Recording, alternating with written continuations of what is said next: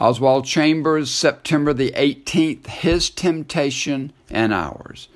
Oswald starts this devotion from Hebrews chapter 4, verse 15, but I'm going to start with verse 14. Therefore, since we have a great high priest, Jesus, who has gone through the heavens, Jesus, the Son of God, let us hold firmly to the faith we profess. For we do not have a high priest who is unable to sympathize with our weaknesses but we have one who has been tempted in every way, just as we are, yet was without sin. Can you believe that you have a Savior, a King, a best friend who sympathizes with you? He understands your weaknesses, He has been exposed to your temptations, yet without sin. And then the conclusion that the Holy Spirit gives us in Hebrews, verse 16 let us then approach the throne of grace with confidence.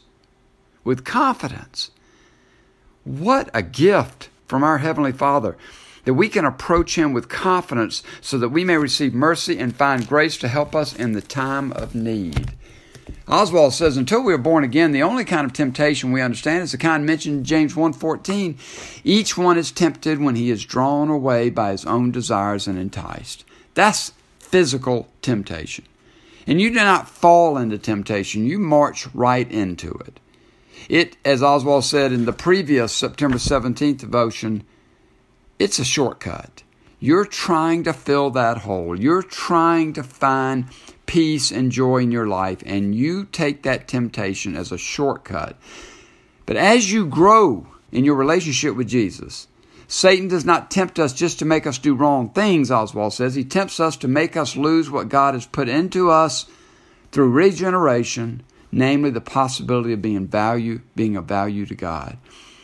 Satan will drop away from trying to tempt you with big physical neon light sins the closer you get to Jesus, the more he'll slip around and try to distract you and discourage you. Remember, Satan's three D's. His three D's destroy, distract, discourage. Destroy, distract, discourage. If he can keep you out of a relationship with, with Jesus, he will have destroyed your soul. That's his number one aim. But if he loses that battle, he'll spend the rest of your life trying to, destroy the life to the full that Jesus wants for you by distracting you and discouraging you. Oswald says he does not come to us on the premise of tempting us to sin, but on the premise of shifting our point of view. He distracts you. And whenever you're distracted, you become discouraged. It's a bait and switch.